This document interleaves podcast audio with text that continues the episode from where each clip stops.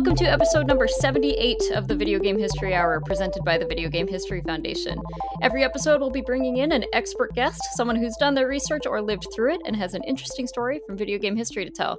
My name is Kelsey Lewin. I'm the co director of the Video Game History Foundation, and I'm here, as always, with Frank Cifaldi, the founder and co director of the Video Game History Foundation. And I am pleased to welcome back our friend Chris Kohler to the Video Game History Hour. Um, Chris is the author of the Final Fantasy V book, available now through Boss Fight Books. Uh, we're going to talk to him a little bit about that, but mostly, actually, what we're going to talk to Chris about is the evolution of fan culture from, I guess, the analog to sort of digital days and beyond. Uh, Chris, welcome back to the Video Game History Hour. Hello, it's nice to be back. Uh, we, uh, you know, I guessed it on the episode about uh, prototypes and things of that nature. Um, and uh, but it's it's good to it's good to be back uh, talking about my own work, which is much easier for me to to remember what it is that I did. So, I mean, we, we talked a little bit about this this before the the recording started, but um, let let's go back. Just kind of take us back to like setting the stage for what it was like to be interested in uh, sort of what you know it's hard to think of, of this now mm. but in the 90s was was the niche culture of like japanese video games in the us True, true, true. Well, I mean, even video game culture itself was like, how do you find other people that are into video games um, when you're in sixth grade?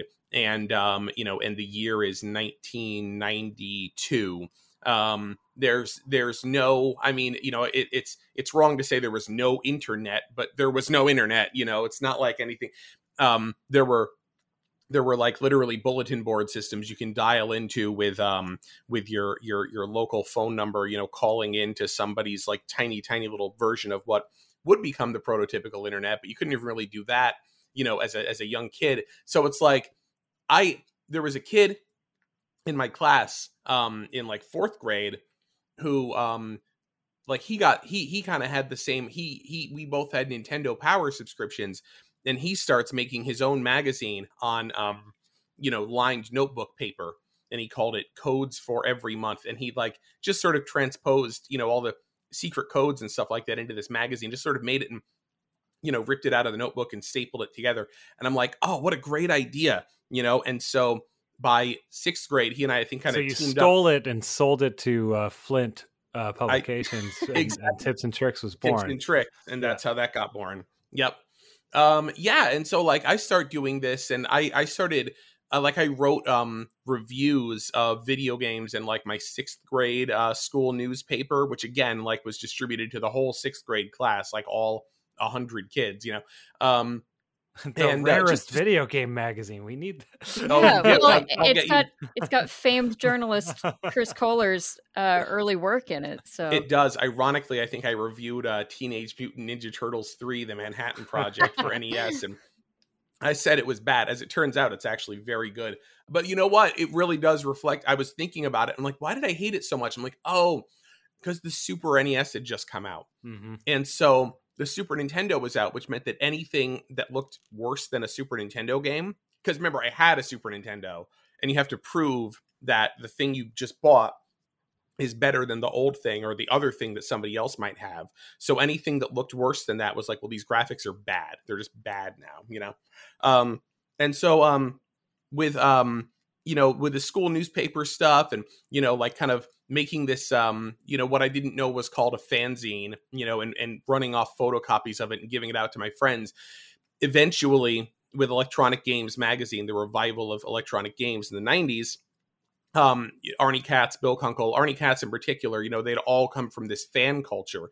The earliest video game journalists as we know had come from science fiction fandom in particular, um, where making fanzines and um, you know doing all this sort of fan activity. You know, Joyce Worley, who was one of the original editors of Electronic Games as well, Arnie Katz's wife.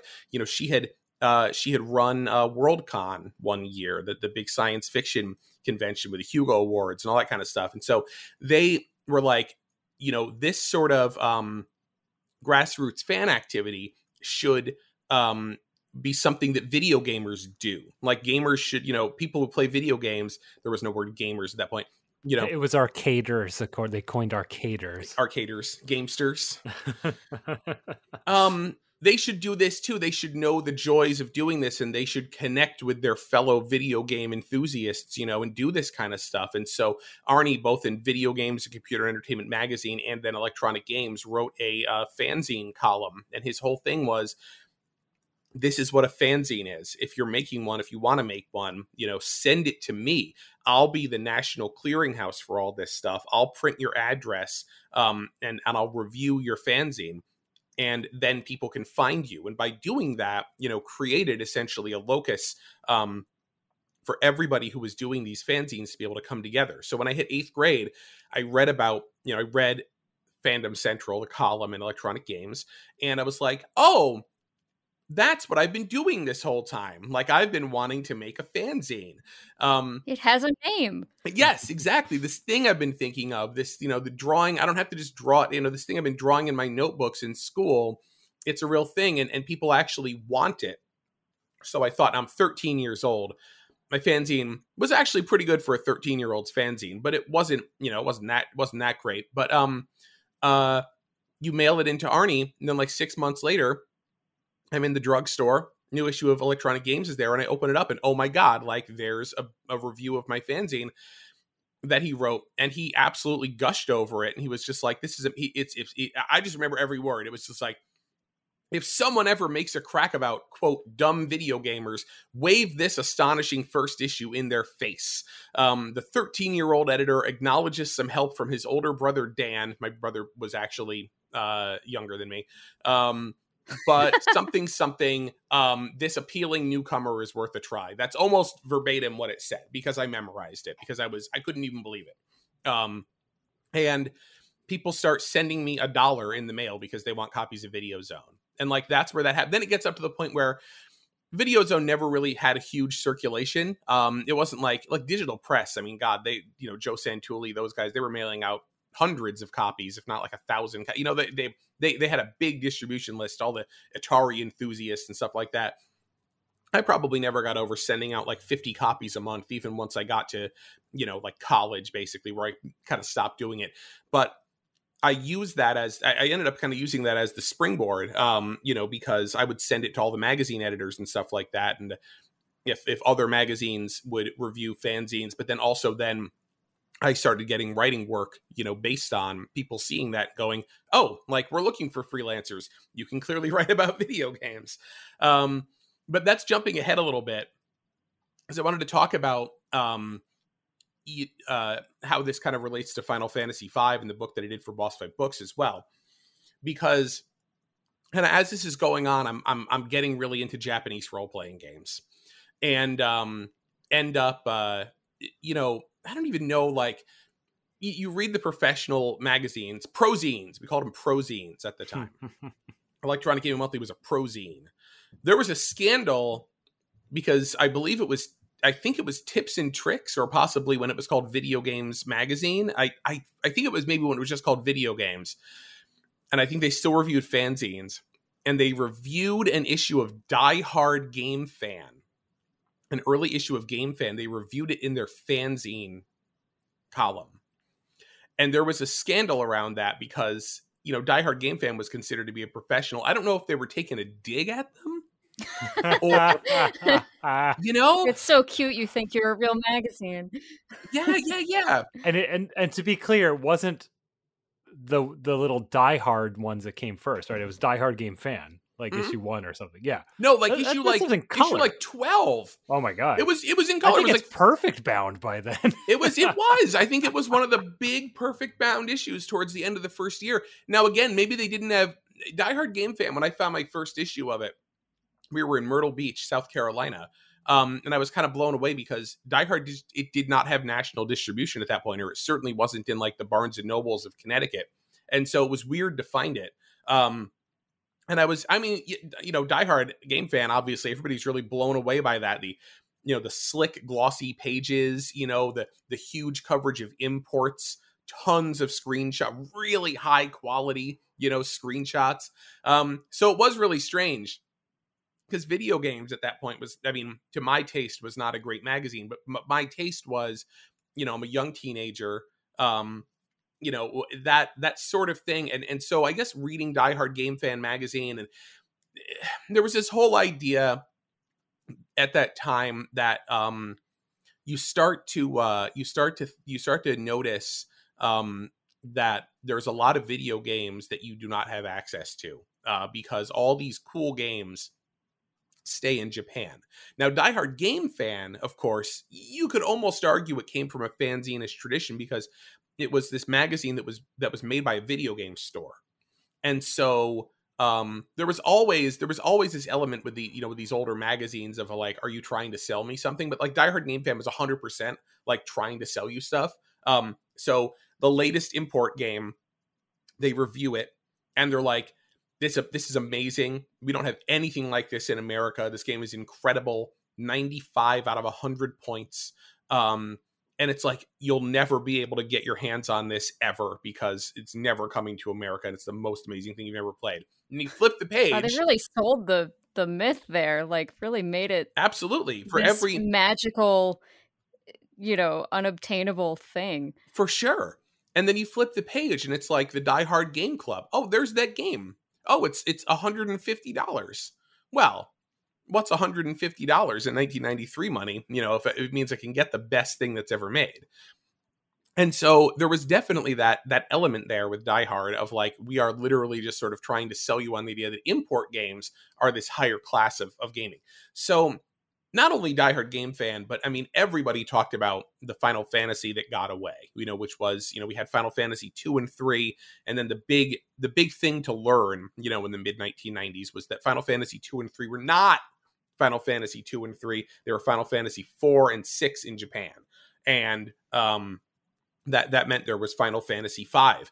And the only thing that you would really even know about Final Fantasy 5 cuz it's not like they really did like in-depth articles about it. You know, you'd see just a couple of screenshots and be like that looks like those other games I like. You know why? Yeah, well, I, I remember it being in an EGM. I think like a preview guide where they would just do screenshots in a grid of of every game that was at CES or whatever, or like anything that they think is coming out soon. It's like, and right. that's how I learned that. I was like, oh yeah, another one of those. Okay, and it's true, and it was at CES, and um, and and they did initially discuss it, uh, and they showed it, and they said, oh, this is going to be Final Fantasy three in America. Um, and they very quickly moved on from that just because it all kind of jammed up. I mean, they were cranking out those Final Fantasy games like fast, you know, like they they would make those games in a year. The fact that Final Fantasy VI took like a year and three months was like a huge delay. Um, and but by the time that they kind of got to five and six, it's like you look at Final Fantasy VI, you look at Final Fantasy V. One of them has this amazing visual appeal that the other one kind of does not because it looks it just uses the Final Fantasy IV engine, you know. So they skipped over it. You know, makes total sense. But at the same time, I mean, also when you're, you know, at this point, I'm like 14, 15 years old, and you're just really irrationally angry at the world around you, and everything is some huge screw job. And it's like, you mother, you know, like what? You, how would you not give us this game you you absolute jerks you know well and and from my perspective as uh, i didn't read die hard game fan but i read egm at this time yeah and, and there, it was fairly similar in that it felt like every issue they were like look at how they censored these boobies and and like mm-hmm. it's it's like literally the same thing as it is now but it but yes to a young teenager you know i wasn't like angry because I need I need to see cartoon boobies, but it was mm-hmm. it was like they're censoring, they're they're they're altering these games. I, I, supposed to, the game should be free. You know, in um, you know the game Live Alive Super yeah. Famicom. So I just finished a Wait, whole. Is that is that how it's absolutely pronounced? Yes. Is, are you hundred percent sure about that? Yes, because okay, great, the, the katakana. Great. I know that okay. now. Yes. Okay. Thank you. I know. I always said live alive or li- yeah. I never said live a live, but I'm 30 sure I said live alive until I finally looked. I'm like, oh, it's it is live alive. Okay, great. It's coming out. There's a remake of it coming out uh, on all platforms, which is great. finished a playthrough of the Super Famicom the fan translation, actually, which is which is by um, uh, Mato, among other people, by Clyde Mandelin, and uh, very very good, very good fan translation. And um, the funny thing is about Live Alive, you know how in Final Fantasy IV there's like a stripper who like takes off her clothes and but she has like a bikini on or underwear you know but of course final fantasy 4 again the the the characters are like like three quarters of an inch tall you know they're very very small not even final fantasy 6 height So in Live alive there's a fully naked uh, moment where one of the in the in the caveman uh, scene, the the the the girl like fully flashes you, um, and I'm just like, oh wow, they really went for it, and she's like this tall.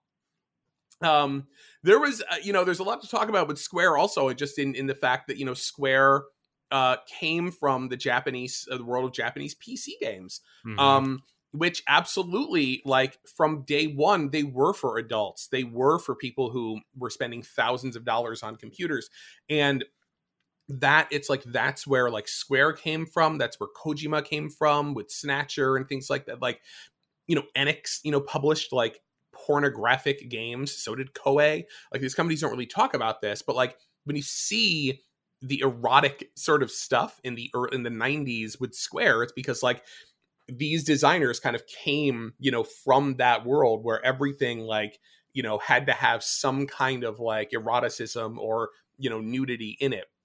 Well, um, it's, it's like when I, they're making the console games, are they making like games for kids as a side business?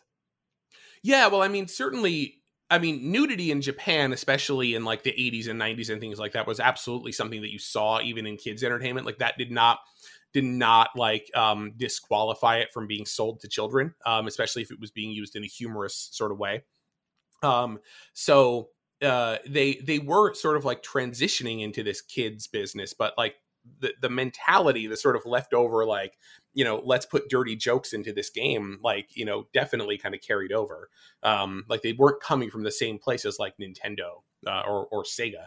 Um, anyway, to kind of get back on track, um, Final Fantasy five you know was in these magazines and you could read the previews of it and then they said oh we're gonna we're gonna bring it here as uh, final fantasy extreme um you know because it's so it's too it's it's so extreme it's so uh, difficult you know so we're gonna bring it here and we're gonna kind of give it a name that you know suggests to people that it's difficult final fantasy five is like not difficult um it has this reputation of being too hard for americans final fantasy five is complicated it's it's a it is a it is a role playing game that like kind of forces you to learn about you know that you can change your character's job classes at any time. You can mix and match abilities. Simple stuff today, but at the time, Square was really thinking like, I mean, that's why they made Final Fantasy Mystic Quest. You know, they they didn't really they didn't they, they didn't dumb it down. They just made it so you couldn't get yourself confused or get yourself lost. Everything the next thing to do was was really mapped out for you. They just really felt that like people maybe a lot of the kids that kind of owned consoles you know in the us needed that kind of helping hand to help them along so but final fantasy v had this reputation of being oh it's so difficult you know? Um but i was just like okay i have to play final fantasy v. Now you might say well gee chris why don't you just go onto the internet and download the rom and play it? Because they didn't that, because you couldn't do that. Um they had only in 1996 i know emulators emulators had really they they they the em, you know the idea of like emulating console games on PC like it does go back a ways. Um, I remember getting Colem, uh, the ColecoVision emulator on my PC. This was in '96. Um, it was right. It was summer of 1996 when I first played it, and I know that because I wrote about it in Video Zone in the fanzine right next to my preview of Super Mario 64, which I had just gone to Toys R Us and played Super Mario 60. It was like July of '96. I just gone down to Toys R Us and just camped at the Super Mario 64 demo station. Um, came home, wrote a preview, and wrote about Colem on the same page. Um, and uh, that was really fascinating to me. You know, the ability to, oh, my computer just became a ColecoVision, huh? And you know, at a staggering pace, um, the the ability to emulate stuff on the PC, um, you know, really, really advanced uh, just so quickly more quickly than I think we anticipated. But the thing is, I bought Final Fantasy V, the cartridge, in 1995. Um, I bought it right after I got it, you know, or yeah, it was the summer of 95. It was right after I got Final Fantasy 3 or 6 for Christmas and, you know, 94 because that was how I had to do it. And I called Die Hard Game Fan, and they again they quoted me an absurd three digit price for Final Fantasy V. Um, yeah, I want to I want to pause on that real quick, just because yeah, that yeah, yeah. is so. Um, it, it's if you're someone who imports games today, uh, that already is just such a crazy thing, and I don't. I don't know if you actually have insight into, um, you know, I know that the exchange rate back then was a little bit different than mm-hmm. it is now. Um, it's more in the US's the US dollar's favor these days.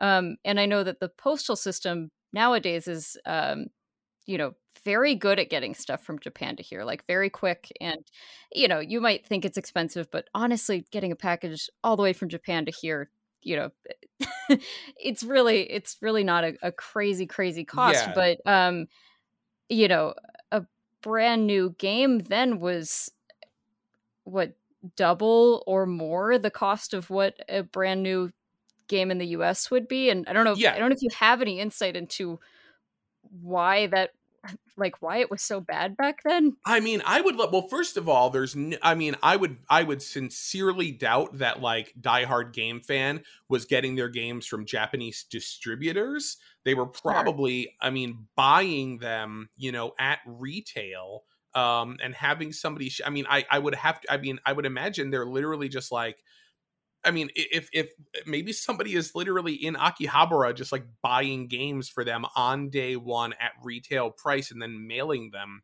uh, to California. I mean, it's entirely possible. I mean, I I would actually love to hear this too. I vaguely remember somebody telling me like, "Oh, I knew somebody back in the day that like was a supplier for Buy Right video games." Frank, I'm sure you remember Buy Right video games. I don't.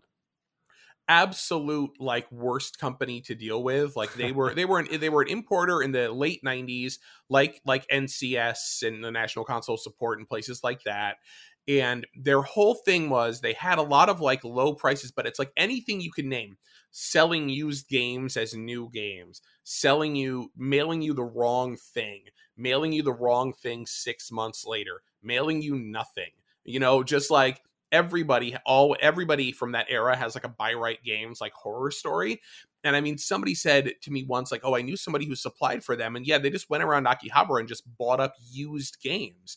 And I, I mean i honestly i think the prices at Die Hard game fan were set by what people were willing to pay because where else were you going to go um, yeah. I don't think it, they weren't buying them wholesale. I think they were buying them either retail. They were probably scooping up a lot of 100 yen used games in Japan and bringing them here and selling them for 50, 60 bucks or whatever. I'm just speculating, but like if you think about it, why not? Because if because nobody else was doing it and it was probably like a license to print money for a little while. Okay, well, this is a little off uh, off topic, but that makes me curious because you said 100 yen games is has the Japanese used video game market always been like it is, like we think of it now, where stuff does get uh pretty cheap pretty quick? Because you've does. been to it Japan, does. like you know, even going all the way back to I don't know when you went to Japan for the first time, I'm but at least 20 years old, ago, yes. right? Yeah, yeah, yeah. No, yeah. It, it was actually, I think it was, um, oh, it's more than 20 years ago. It's, yeah, I know. I way past my, um, I'm about to come up on the 20th anniversary of me leaving Japan for the last time, you know, as a person who lived there, which is going to be even worse than the anniversary of going there the first time. Um, I yes, because what would happen in Japan, and def even back in the day, and this is why there was all this legislation around used games there, is because people would absolutely rush out, they'd buy um, the latest game. They'd buy three million copies of it on day one because like that that that culture existed, right? Where it did not exist here. The games didn't have release dates. People didn't line up in front of shops to buy games. But in Japan, Dragon Quest three comes out. People line up. They all buy it.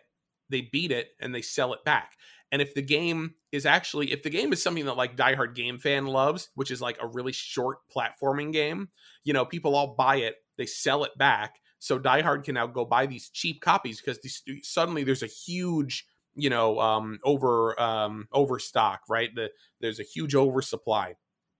The demand isn't there. But people in america have never played it and it's not going to come out in america for another six months to a year if ever. So there's an opportunity there to grab what japan doesn't want and then sell it here for 2x retail.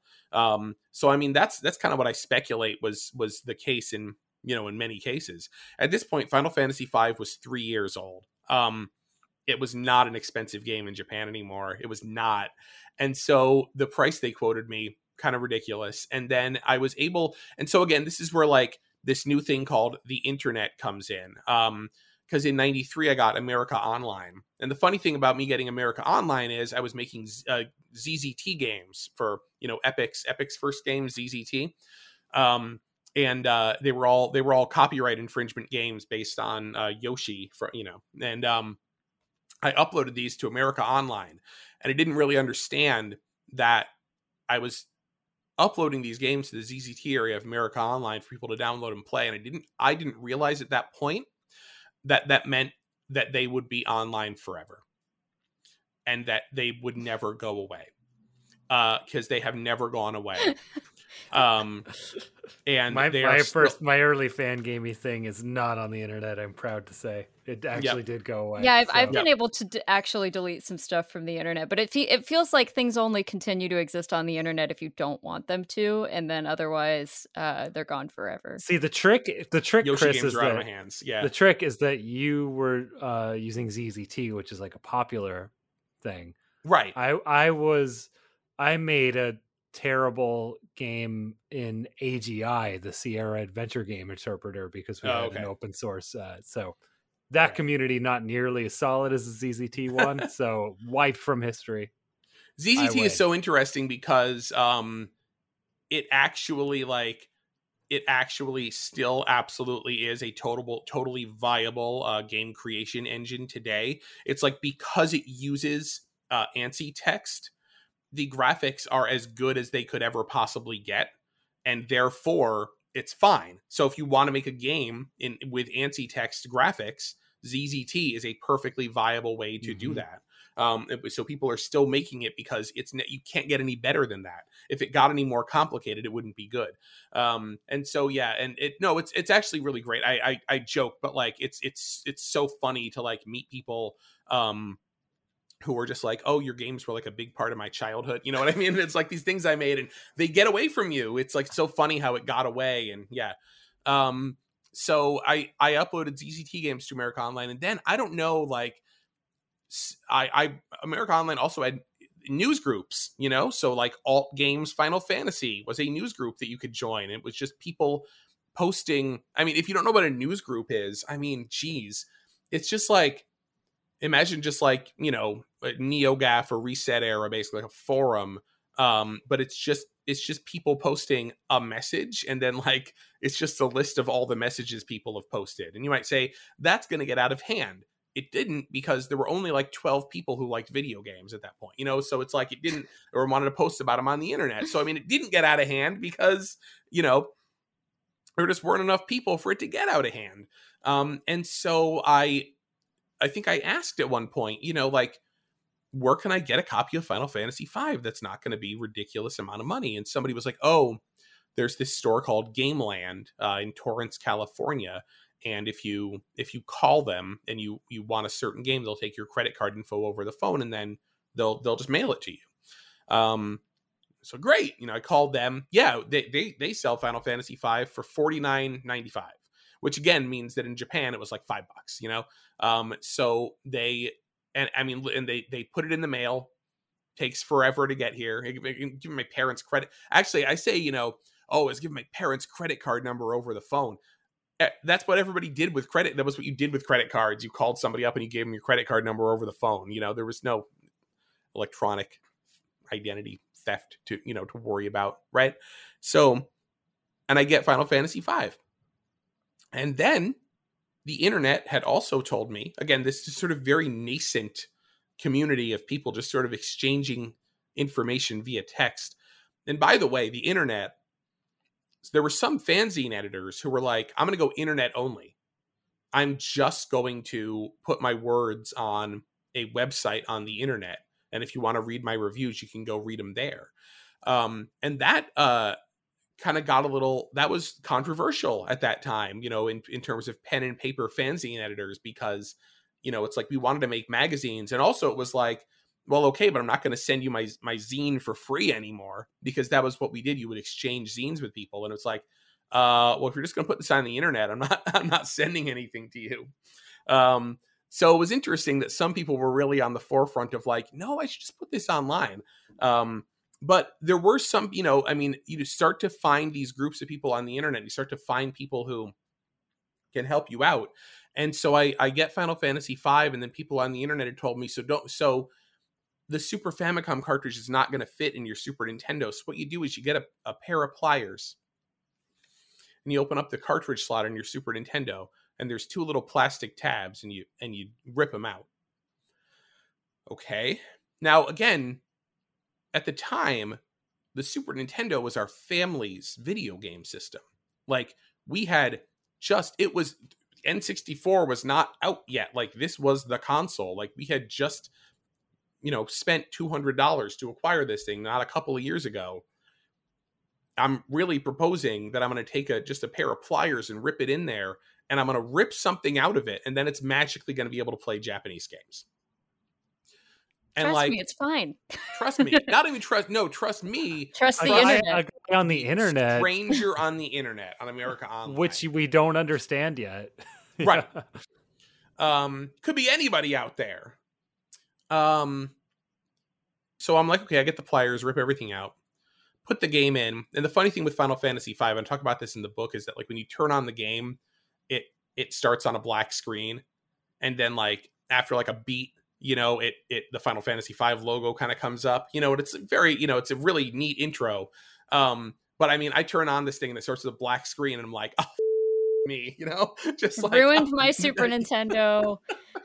The other thing too i mean you know these games especially since they're used they get dirty and i don't know how common like everyone knew to blow on their games but like i don't know how common yeah. knowledge it was to like actually do deep cleaning you don't know. games. so you you know i mean maybe you, you you know this. I mean you run the video game history foundation you know but like you don't i don't think you have personal knowledge of like going into a FuncoLand and like when whenever you go into whenever you for a good five ten year period of time there if you went to a FuncoLand and bought anything they gave you the hard sell on their system cleaning uh, package which was a which was again like this this thing it's like they made it so the profit margins on this thing were uh, outrageous because it was uh like like some q-tips and alcohol you know what i mean in, in the shape of video game cartridges uh, and they would it, the, the, a dollar's worth of materials if that that they would try to sell you for like 15 bucks and they'd give you the hard sell because they had to push the video game cleaning kits and everybody was freaking out over video game cleaning. Got to keep your video games clean because, of course, I mean, all of that had just come from the fact that the the zero force insertion stuff in the NES was break a minute, you know, sort of garbage and would eventually just break. But they had us, everybody had it convinced that if that happened to you, that it was because you didn't clean your games enough. Um, and so video game cleaning kits were this were this huge huge thing um and so yeah i mean uh, you know but we also but then but then you, know i mean most of the time you just blow on it and it's it's fine. Piece of dust or god knows what. Um and so yeah the game did boot. Um gameland seemed like a nice place. Seemed like they actually really you know were were dedicated to customer service you know? Um they probably cleaned the games. And um and it booted up and it was like oh nice i did it I can't read Japanese. What am I thinking? You know, because you think that like, oh, I'll just I'll just skip through the text, you know? Did this but not like, occur to you ahead of time? Like that that it was an RPG. You've played RPGs. They have a lot of words yeah. in them. That like surely you had it had to have occurred to you that this was going to be a problem. so the problem the yeah, I I my what I was thinking was it doesn't matter because even if I can't read the story, you know, I can still play the game and see the graphics and hear the music and you know, I'll get kind of a sense of what's going on, but I'll, I'll just have to skip through the story. What I didn't really think out was like again like final fantasy v i mean even even if even if it was a simpler final fantasy game like you, you have to be able to read what the item is um but i really i i approached it with this sort of a um okay uh, this is you know I I just remember like I got an item and I so I saved the game and then I went into battle and I used the item on my character and they gained hit points. Um and I'm like, "Oh, okay, that's that that must be cure," you know? So I sit there and I wrote down the Japanese characters for what turned out to be potion, you know, but I didn't know that. And I wrote down next to it, you know, heals you. and and that was how I was going to play the game. Um, by making or, your own Rosetta Stone of of exactly, Japanese. exactly, exactly.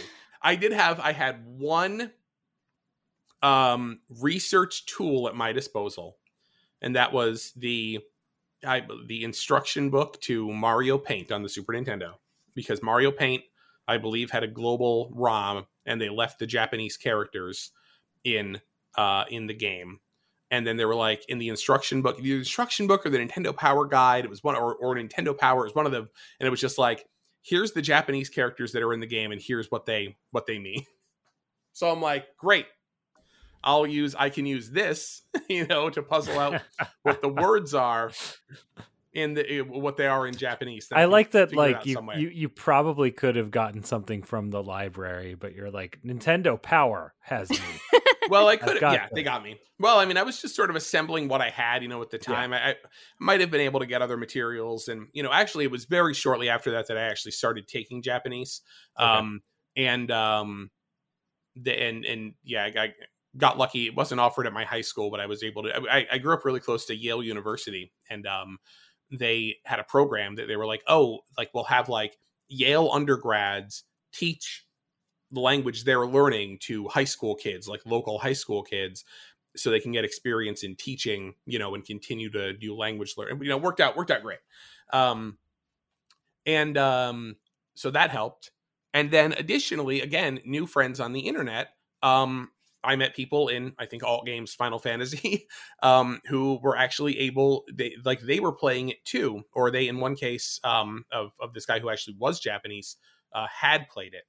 And um, so we all started we basically like they start helping me out and then i'm like oh let's let's write an faq for this game.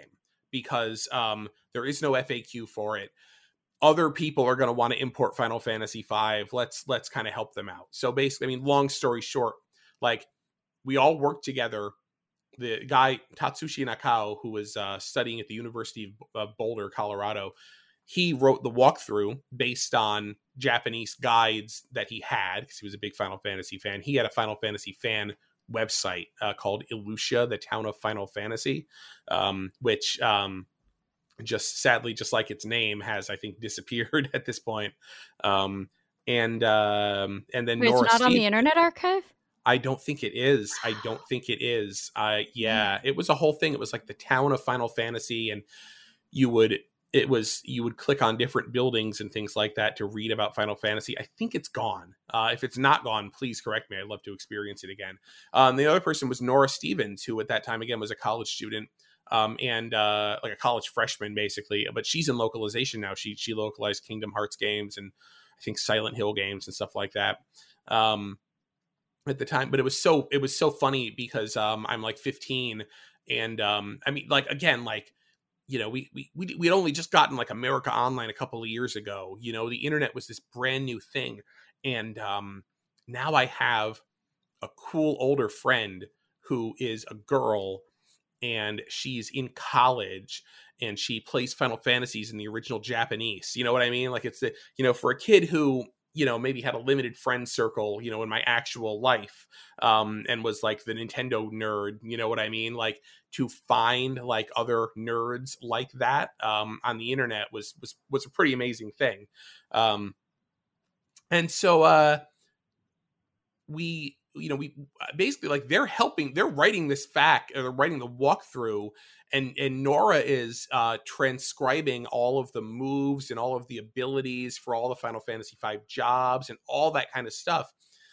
You know, writing it all down in English, and I'm using it. Like I'm I'm pulling the FAQ together as the editor, you know, and trying to pull it pull together other info. But like I'm using their information to play the game too. So yeah, so I beat Final Fantasy V with the help of people on the internet who you know helped me do it, um, and wrote about it in Video Zone, and and I think I printed the address of Gameland to try to help other people you know get it.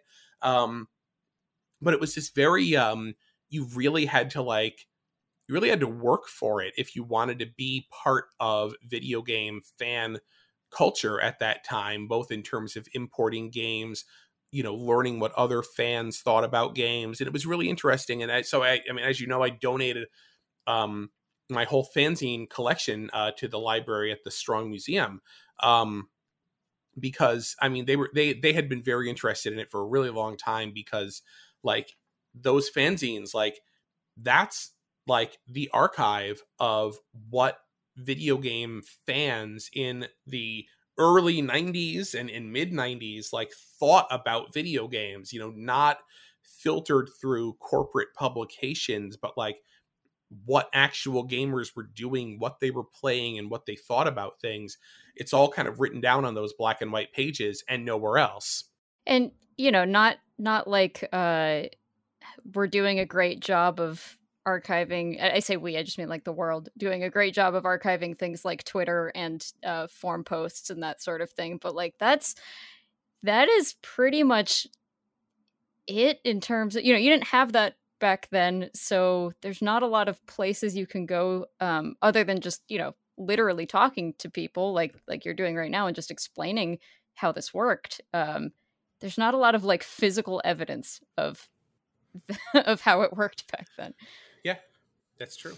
That's true. Yeah, and I don't. Uh, what I find interesting hearing stories like this from people like you, and is that, I mean, I was around and even like subscribed to video game magazines, but it did not occur to me that there was like a fan culture for video games until I got the internet in like 98 99 or something like that like i you know for uh, you know, I, I, and I would have understood that term for things like comic books, you know, because I because I followed comic books that like there were there was like fans that you know got in nerdy arguments and stuff like that. But like it it's really interesting that I I somehow missed that like I don't know that there there were like video game nerds, you know, because because right. for me and everyone I knew it was just like yeah that's what we do because we're kids that's that is that is what is prescribed to us is that we have video games and we like them but but you know actually like thinking about them you know in, in, in ways past that was not something that even occurred to me until the the very late 90s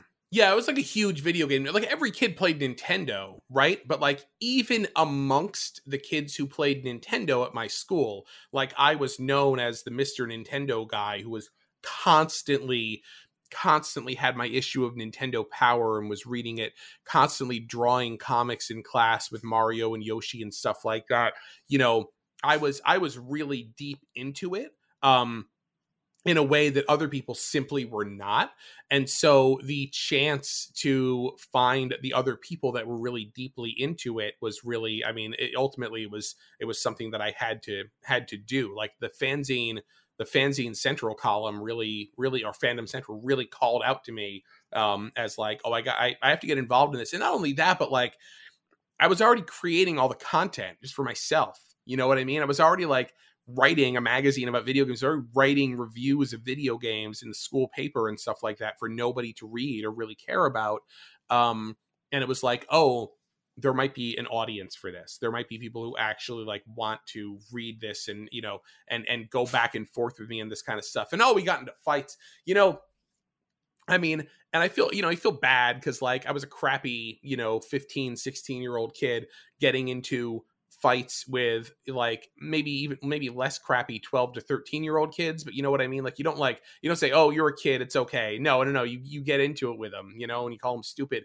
But i mean it was all like it wasn't on the internet it wasn't on twitter and it wasn't on forums it was like sending literally letters to each other through the mail you know calling people idiots. I mean it's hilarious to think about it at the time.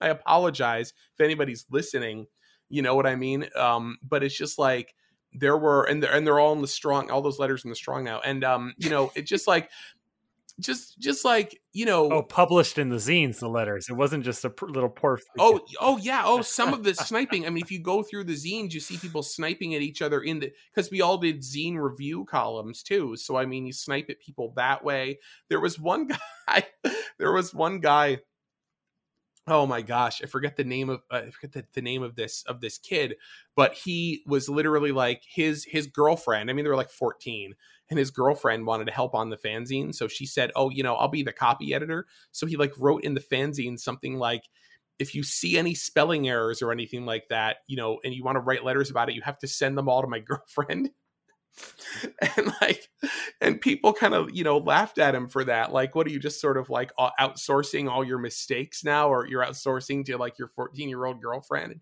And um i mean i think i wrote something in my fanzine that was like any any spelling errors in video zone are, are the are the responsibility of this guy's girlfriend you know right? to her it was just it was awful and i mean you know but um it was so funny because it's all of it's all the crapo internet behavior um but it was like on letters through the us mail at each other.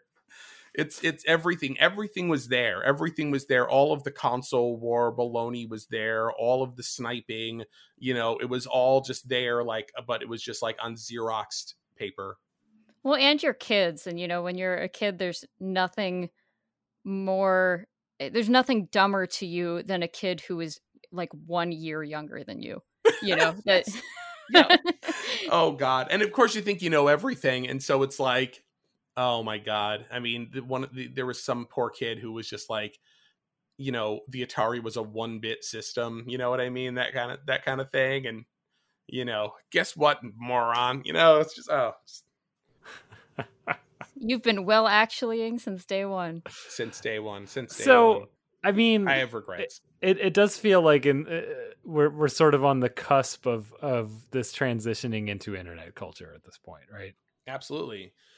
Yeah. Well, I mean, you know, eventually, uh, well, you know, for for me, it was like I never really had to start like. I guess I had a website back in the day, but it's like you know, it was at, at that point I was getting a lot of freelance work, so it's not like I was putting a lot of stuff on the internet, you know, for for free. Uh, by by the time that the websites and the blogs and such kind of became a thing, um, but yeah, I mean, the nascent sort of internet culture was springing up where, yeah, it turns out that um, it's a lot easier and faster um, to make enemies online and yell at people if you simply do it on the internet, because then you get those real quick reactions so again i mean there was stuff there was stuff through email there was stuff through email where people were you know yelling at each other and ccing other fanzine editors via email and um uh yeah i mean it so with um there's so I wrote the book Final Fantasy V for Boss Fight Books, and I talked about you know sort of being this. Uh, it was it was not just me because it was uh, for a lot of people, um, it was like the first game they ever imported. So I got a lot of people telling me, "Oh yeah, it was the same thing for me. That was the first game I ever imported." And then I meet um, people that are like ten years younger than that, and they're not even you know maybe even five years younger, and they're like, "Oh, Final Fantasy V, that was the first ROM I ever downloaded." And you and you can tell it's just like I mean it, it, there wasn't actually that much time by by 1997 basically like you could play Final Fantasy V on an emulator you know 97 98 might have had a few bugs you might have had to mess with the background layers sometimes because the Super Nintendo transparency effects couldn't be handled by the emulator. I knew that that was actually happening by the way because once that happened as the author of the Final Fantasy V FAQ people started writing me saying I can't get through the water maze. Your your FAQ doesn't address the water maze. Um, and eventually, there is no water maze in Final Fantasy V, but the Super Nintendo was not the, the SNES emulators at the time were not rendering the transparent water layer, the translucent water layer properly, and so they just saw their character in the middle of fully opaque water um and they they're like now tell me the directions to get through the water maze. And i'm like uh i don't know what to tell you here. You might want to turn off the turn off a background layer on your emulator is what you need to do. I just looked it up for reference. The the english translation patch dropped uh october 17th 1998 yeah. Which is wild because like it this all happens so quickly. Like we think about yeah. final fantasy v as oh this game you were never able to play. But it's like yeah I imported it in 95 emulators were pretty good, you know, in 97. But I mean, so Final Fantasy V was this it was a it was a game that outside of Japan was like owned by fans. It was like you had to either go out of your way to import it, rip the tabs out of your Super Nintendo to play it, figure out a way to learn Japanese to play it, um, get other people to help you play it, find them on the internet, and then by the time that you know internet fan culture kind of starts up, um, fans are like, well, let's translate it. Um, I say in the book also, um, I remember like the first ROM hack that I ever played was a nude punch out. Um, and they they they removed all of the clothing from all of the boxers in Punch Out, and um, and it and I I think people were just like, well, we could do you know we could do this you know and we could we could you know draw um King Hippo naked or you know we could we could change the text in final fantasy v which would be smarter to do. We could um, help people get access to these cool games. I am I, I am curious like uh i mean you even say in the book that pretty much anyone who imported uh final fantasy v now works in the game industry it's like the the velvet yeah. underground uh analogy you know just anyone who there weren't that many of you but those of you that existed you you all ended up in the game industry yeah. why that game? Like there's so many games that didn't come to America that are great. And there's even a ton of really good JRPGs from that era that didn't come to America. That's right. I think well, I think it was because it was sandwiched by these two games that in the US were considered the the you know there's no better Japanese role playing games than Final Fantasy 2 and 3. Um and so like again the dragon no dragon um quest games came out at all for the super nintendo in the us um those other jrpg series you know maybe some of them came over but a lot of them didn't um and so with final fan i mean final fantasy was it final fantasy was the big one and so that there was a super nes final fantasy that was missing it was it was i mean people people really fell in love with four and with six. And I think there was just that feeling of, God, I love these games so much. I mean, Squaresoft fandom was a big part of early internet gaming fandom as well. Um, you know, and Andrew Vestal, who I talk about in the book, you know, had established very early on the unofficial Squaresoft homepage um, because he tried to search the internet for information for information about Final Fantasy and didn't find anything. So he's like, I'm gonna again. Let me say this again. He tried to search on the internet for information about Final Fantasy, and there wasn't anything. So he's like, I got to make this page. So it's like, I will cobble together every piece of information I can about Squaresoft. Um, you know, these tiny little screenshots and little bits of information about these games and things like that. And, um, you know, started, started you know, helping create more of a mythology around the Squaresoft and the Final Fantasy series. Um, and so with yeah, with Final Fantasy V, it was like it was smack in the middle of those games. Um, and so yeah, I I don't know. It's like it was him and you know uh, him and me and uh, you know uh, John Ricciardi who runs 8-4 the localization studio he was you know he was importing that and um, Christian Nutt, you know, who uh, has gone on to many things in the video game industry, had, had made it a, a, point to get Final Fantasy V. It's like we all had to have it. And I actually, I, I, I don't even didn't talk about it in the book, but um, I had even seen it, and I had completely forgotten about this. Um, but I had uh, a friend whose older brother had Super Nintendo copiers. Like again, like this is 95, 94 even, you know? Um, and uh, it must have been 94. It was like freshman year of high school. I went, went to his house and his older brother, who was like, you know, in his, I think 20s and like actually had like, you know, actual money, had bought like Super NES copiers where you'd copy games onto floppy disks um, and run them on your Super Nintendo. And like one of the games he had was Final Fantasy V. And I think that like gave me even more of a feeling like, oh my God, I've got to play this. You know, you see the one screenshot and it's just like, what happens in this game? I have to know. And I think it was to more of an extent than other JRPGs. It's like, oh, JRPGs are cool. That game looks cool.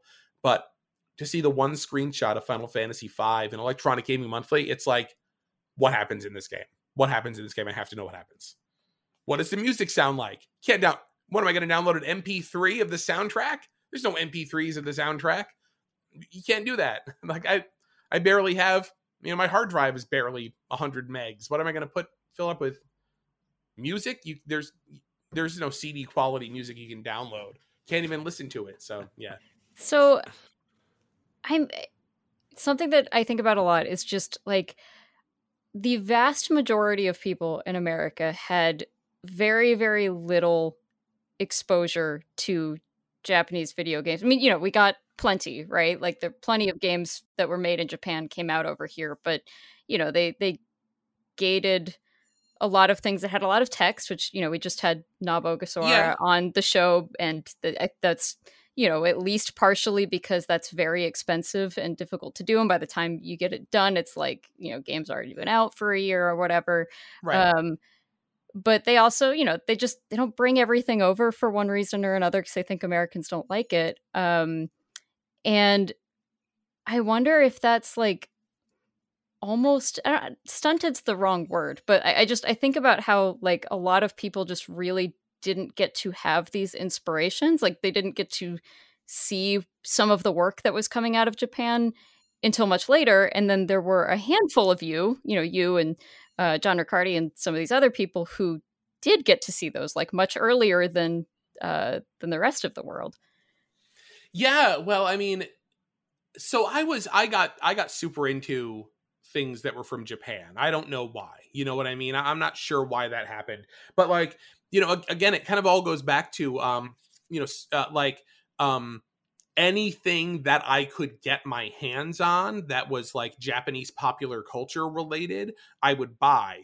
And like today, that would mean you would go broke because you can go to Target and buy Sailor Moon, you know, uh, uh t-shirts, anything. You know what I mean? It's it's it's permeated the world.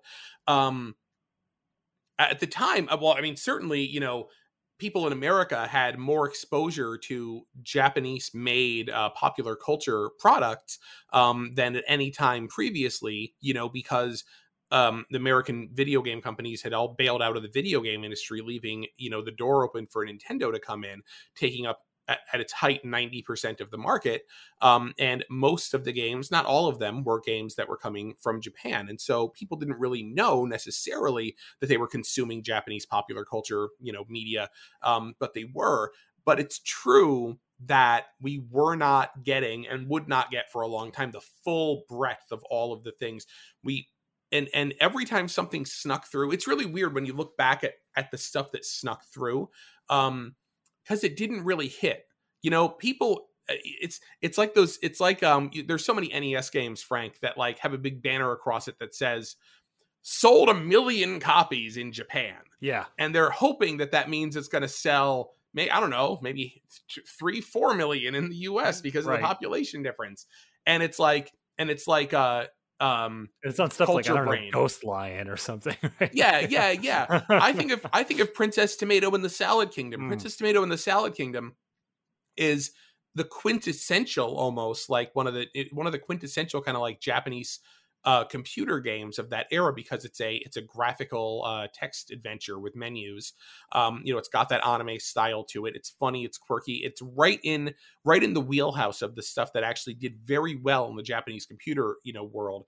And it got ported to Famicom, which many of the big ones did.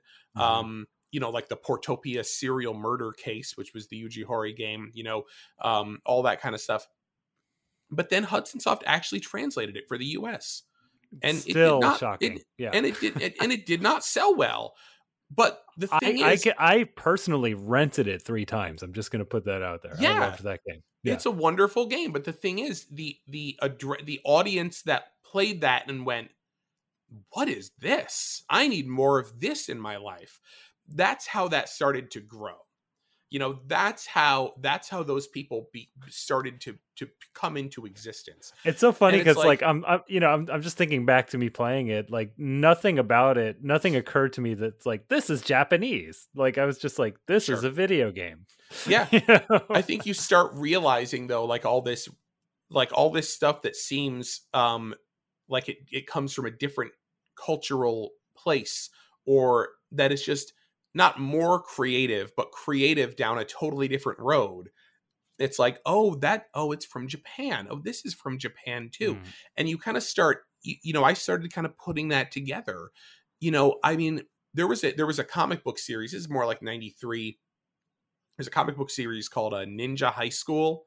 Um, I, I would not expect you, Kelsey, to know about Ninja High School do you know about Ninja High School? Probably not. Uh, I do not know. You don't need to. So basically, there was a, there was a uh, there was a comic book, an independent comic book publisher, um, and it was it, it, in the U.S. and it was made up of people who really loved manga, um, and but like manga really weren't available in translation, and also like to bring manga here, like in the early '90s, you know, you had to take the issue of manga, reverse the page, redraw all the sound effects on the page, which are now mirrored, and release it in comic book form. And by the time you do that, you can't sell it for like two bucks because, like all the other comics. But these guys, Ninja High School was a American comic that was drawn in manga style and that kind of like brought in a lot of the sort of quirkiness like of manga as seen through an American lens. So it was like, but it was like schoolgirls, nudity, violence, wacky humor. Um, and it was like it was actually distributed in the US and like you could buy it on the stand at your local drugstore or whatever and um and this to me was amazing you know i loved this and then you know they even acknowledged they're like this is not manga like because there's letter sections and things like that this is not this is not real manga like you know you you should read ranma one half and you should read all of this other stuff and so i start reading that too and it's like this is really great i mean again like i'm not going to downplay the extent to which like being 13 and there are boobs in the comic you know like how much that can be kind of a draw. Um but it was but it was more you know it was just it was just funny it was wacky and it was really inventive in a way that i didn't resonate with superhero comics but i always loved mad magazine and parodies and weird al and all that kind of stuff and this this sort of like spoke to me in that way. And but there weren't a lot of manga out there and there weren't a lot of you know, kind of like weird, you know, weirder sort of like very Japanese like adventure games and stuff like that out there. I remember buying like a Hello Kitty pencil because I found a Hello Kitty pencil and it was like this is from Japan. Like I'm gonna buy this. No, it was it was it was a uh, Keroppi, Keroppi the frog, and I, I found it. You know, a Keroppi pencil. I'm like, this is so cool. It's from Japan. I'm gonna buy this. Like the stuff wasn't out there. You couldn't get you couldn't actually get your hands on it. Now it turns out if you lived in like the Bay, if you lived in somewhere there's a huge like Asian American population, that stuff was there. If you lived in suburban Connecticut, it was very very not there.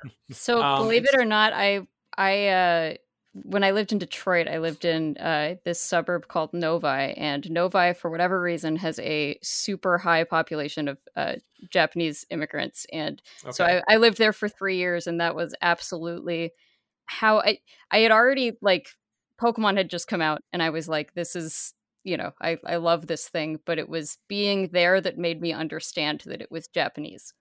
Like no one no one really told yeah. me as a kid that the stuff that I'm watching and the stuff that I'm playing is a Japanese thing. It took actually being in a town full of Japanese people. And yes, we had we were actually able to buy that stuff. You could buy a Japanese copy of Pokemon Silver or whatever before it came yeah. out at the local yep. store. Yep. But, yep. But you had to live in those little pockets, I think. And right, right, right. Complete and again, like I'm tangent, but how many issues do you think Ninja High School ran for? I just looked it up. It's amazing. Um, a hundred ish. 175 stopped in 2009. Wow. Oh, oh my gosh. Oh wow. wow. So had an audience. Yeah. Anyway, for sure. you were saying. Yeah, I mean, and um, and you know, there were um, I mean, they would do like Ninja High School like uh, annuals and stuff like that, where like sometimes actual manga artists would draw stuff, you know, and so like that was like gateway drug sort of thing, and but it's just like anything you could get your hands on at that point, you would get your hands on because there just wasn't a lot of it out there. Um, and so, but the thing is, so it wasn't really marketable. Like, you know, it was a very, very niche market of people who wanted this stuff, but but it grew and it grew. Um, and uh, so yeah, I mean, it's you know, just just slowly, little by little, like that. It's so funny that that became mainstream culture. I didn't expect that at all. It didn't necessarily have to go that way. Um, but I mean, I remember when the manga section in the comic book, the manga and anime section in the comic book store was like a foot wide. All the books were facing out because there weren't enough of them to fill the the sections. There were all the slim sort of comic book style, you know, volumes, not not you know novel, not graphic novel. Um, and now it's half the Barnes and Noble is yeah. manga, and it's just like, how did how did this happen? That's weird. I mean, it's great it's just shocking. Yeah, and I mean they they I believe outsell American comics in general in the U.S. Uh, oh yeah, manga. Yeah, I, am so I'm, I'm sure. I mean, and and you know, I just again I remember like again from from 20 years ago, just so like in Japan, comic books aren't just about superheroes. They're in every potential genre. They are sci-fi, they are romance. They're, you know, it's it's like, you know, name the the the film genre and there was a genre of manga to match that. And it's like, wow, wouldn't that be great if you know, if everybody read comics and it's like, oh, cool, everybody, you know, it's like jump forward a little bit and it's like, oh, we're there. We, we made it, you know? But we just And- read those ones. We didn't make our own. Yeah. We do though. We do though because it's it's it's influenced. It's influenced so much like the comic book creation, you know, here um, that there's so much stuff even on those manga shelves. You pick it up and it's like published by, you know, if even if it's published by Tokyo Pop, they're still around, right? I think so. Um, you know, it, it might be written by somebody in America, but it's all done in that. It's done in that style, and it's done for that audience, and and like that's the like their their cultural lodestone is my, even you know Turning Red, which just came out then it's like you asked the director of Turning Red if there was a story, and and, and you know she was just like Ranma one half, Fruits Basket, um, two others I don't remember, but like those that's that like those are the Sailor Moon. It's like those are the inspirations. I watch Sailor Moon every day. I woke up at 5:30 a.m. ish every day, earlier than I had to for school, so that I could get a tape into the VCR. I tell you about VCRs. Not going to go there. Dude, so different get a shit. tape- Everyone knows so I what a VCR is. who's so I could get a this tape into the. VCR and press the record button because Sailor Moon aired at 6 a.m. on my local station, um, you know, and get it all onto VHS. Um, and so again, you had you you had to get out there and you had to work for it. Um, is that better? No, I'm not going to sit here and tell you that it was better when Thank it was you. harder to get. you know what I mean? It's like it, you know, that it was better when fewer people were doing it and it was harder to get and you had to really work for it to be able to watch, you know, anime. Uh, absolutely not. Um, but uh, it it built. I think you know that's where it kind of started to build that group of people that were very dedicated to it. Well, and you became a full time journalist, and I mean, I assume this informed a lot of like what you wanted to report on too, right? Like the stuff that you had. Yeah. Well, the first, I mean, the first, you know, um, I, I had sent my fanzine to um, uh, Game On USA, and this was a beautiful thing that happened. Um, you, I know you guys know about Game On USA, given your work, but it was a seven issue run of on Animerica Viz publications. You know that had you know they they produced Ranma one half in the US, and they had their anime magazine. They're like, let's do Animerica for video games. So Animerica was all about you know reviewing the latest anime. Let's let's just do a magazine about Japanese video games only. It was 1996. It was too early to do that.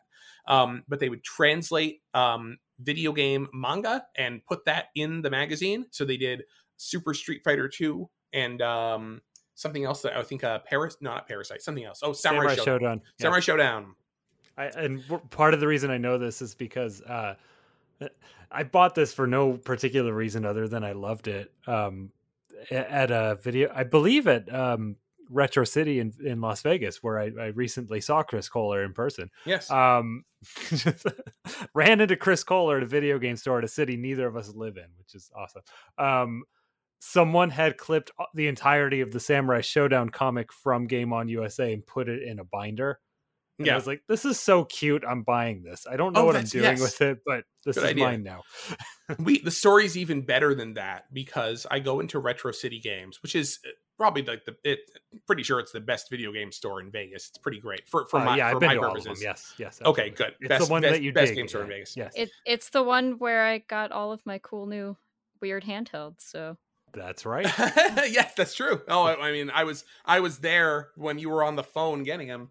Um, so I walk into the store and I look around a little bit, and I'm picking some stuff out, and I see on the floor they've got two big boxes of magazines, you know, and it looks like good stuff. And my brain, of course, immediately jumps to, oh, I think I should get in touch with Frank, you know, to to to, to see if he wants me to like get any of these or you know if it makes sense to buy these and get them to him but literally as my brain is reaching the word frank i look down closer at the magazines and frank is already there going through them in person and I'm like, oh, of course. Why, why I. I think you verbalized. Oh, of course. I think I think those are the words that came out of your mouth. Yeah. Yes. Wherever there's a box of video game magazines, Magazines, is there magically Frank. there, crouched over it. and we and we jackpotted because we ended up going to uh we we we went through all those boxes pulled out tons of stuff and then uh they called their other we asked them there, there was another retro city store and we asked we said um oh can you uh see if they have any uh magazines? Because we'll go over there if they do. And uh they called up the store and they said okay there's some guys coming over so pull out all the magazines and they'll be there soon. Click. And we're like uh-oh that's not what we said we said if. So i'm like okay well we better go over there. But then we ended up going over there and yeah they had tons. So i mean it was it was a lot of fun. But um how do we get on this magazines frank video game oh the game on usa in the binder. So i wrote for game on usa i sent in my fanzine. The editor says like your stuff. You want to write for us? Okay cool. I wrote for them. Magazine shuts down immediately right after i write for them. So that's bad. Um but then they're like you know what? You can write for Animerica um, and so I end up doing reviews in Animerica magazine. So because Animerica was fully just devoted to Japanese popular culture, I got to just write about Japanese games, and so that was great. Um, then when I started writing for Wired, it was like, I mean, the fun part about like running the video game section on Wired.com starting in the year 2005 was that I just got to do whatever I wanted. And so it was like, no, you know, I mean, I could just, you know, I could write about all these weird Japanese games. But the thing is, it's like the, I mean, it was this was these were the days of um you know early blog where you're getting paid like ten dollars a post you know what i mean and and like so it was just about cranking out the the volume. And so as long as you were doing the volume and the traffic was up and you weren't writing anything you know embarrassing you know then it, you just do whatever you want. So it's like yeah absolutely i'll write about all these weird japanese games. And i'm importing tons of stuff too because you know after Final Fantasy V, after um, Seiken Densetsu 3 was my next one, which of course that was the sequel to Secret of Mana, which was another one where it was like, you guys didn't translate the se- the actual sequel to Secret of Mana. Instead, you made a whole other game, Secret of Evermore, that's not as good. Like this is this was the plan. So we you know ordered Secret of uh, or Seiken Densetsu 3, and then I just start importing everything. You know, at that point, you know, as I, to, uh, to the extent that my budget you know would allow. Um, I don't know if people import stuff that much anymore because it's like everything is sort of global release nowadays. Like it's almost like if you're going to make a game, if you're going to make a game just for Japan, it's like it's like you're not going to make a Final Fantasy game just for Japan anymore, you know? So if you're importing I mean there's that like it's because you're that- really into trains. yeah, or like there's that Crayon Shinchan game that's um, you know, that like looks like the the My Summer Vacation series, you know. But do people Like, import or do they just log into their Japanese Switch account? Yeah. I yeah, I mean, as far as new stuff goes, I mean, I, I can speak to this because uh, around this time you were starting at Wired, uh, a little store called Pink Godzilla got started in Seattle, uh, which is now Pink Gorilla, and the store that I own. Um, and they started as a very heavy import business, and that fell off for a while, and that's something I've you know been trying to bring back a little bit. Um, but what it ends up being now is sometimes you have games that are only released physically in Japan. Only Japan gets the physical release. So the Oh, uh, sure. Dragon Quest collection, where they had Dragon Quest 1, Yep. 2, and 3, um, the Phoenix Wright collection um, with the first three of those. You can download and, those. and ironically, a lot of the the Square Enix RPGs, are- Yeah. there's like a physical version in Japan now too. Yeah, yeah so you can you can totally download those and you know there's english translations and everything like you can just download the english version but you can't buy a physical copy of an english version um, but you can buy the japanese one put it in your switch in this case the the switch just will see that you Yeah. have a uh, your language settings to english and it'll just be like oh you want the english version of this okay yeah. so that's Limited- kind of yeah. what I mean. That's that's kind of the extent of it now. Other than that, people do still buy used import games. Um, you know, that's still, especially for stuff like, you know, as retro game prices keep getting more, uh, more and more expensive. A lot of times, um, something like the Game Boy, which is a region-free system, and most Yeah. games don't have a lot of text in them. Uh, you can you can, you can get those games for a fraction of the price if you get the Japanese one. I don't know. That's, yeah, the, so- that's the state. Yeah, I think we could kind of wrap it up there. I mean, uh, if you're interested in this conversation, we highly recommend you check out Chris Kohler's book, Final Fantasy V. Uh, again, available through Boss Fight Books. Uh, Chris, thank you so much for joining us on the Video Game History Hour. Uh, we will link to all your stuff in the show notes, but for those listening, where can they keep up with you on the internet? Oh, yeah. Um, I guess just uh, my Twitter is Kobun Heat, which is K O B U N H E A T, which is a good sort of you know place to figure out what I'm doing right now and send me messages. And uh, keep up on uh, the stuff Chris is doing at Digital Eclipse. Yes. well, yeah. Should probably mention that because I, I, don't know that this was. I don't even know if that was your job last time we spoke. oh, it may, uh, no, I think I think it, I think it might have been. I think it, it might have been. been. Yeah. yeah. it wasn't that wasn't that long ago. But yeah, so I'm at Digital Eclipse now, and uh, we just announced Teenage Mutant Ninja Turtles: The Cowabunga Collection. Yay! Coming and in I, 2022. I was saying this in the lunchroom the other day, but it's like I, it's I love that I'm in a place now with Digital Eclipse where like I see the trailer and go, "Oh, cool! They got the Game Boy uh, Metroidvania." Like, I, you know what I mean? Like being surprised. Oh, by stuff yeah. that's going on because I'm just not paying attention. It's, it's right, right, right. It's cool. It's, I like it. It's not that we wouldn't tell you. It's just, oh, of course, it's busy. just that I'm not paying enough attention. So it's just right, neat to right, see right. something that I was a part of.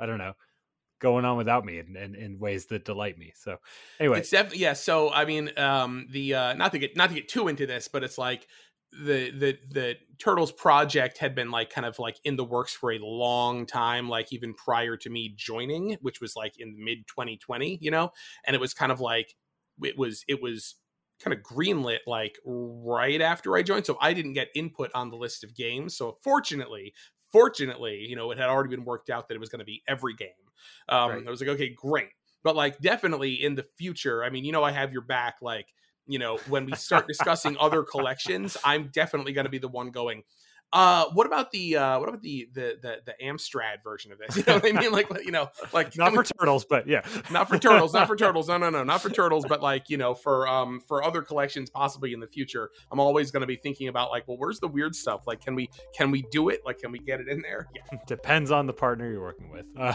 so, yep. All right, Chris. Thanks again. This is awesome. Yeah. Thank you.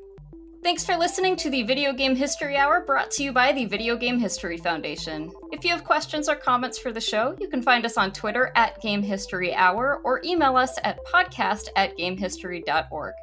Did you know that the Video Game History Foundation is a 501c3 nonprofit and that all of your contributions are tax deductible? You can support this podcast and all of our other work on Patreon or at gamehistory.org/donate. This episode of the Video Game History Hour was produced by Robin Kunimune and edited by Michael Carroll. Thanks so much for listening, and we'll see you next time.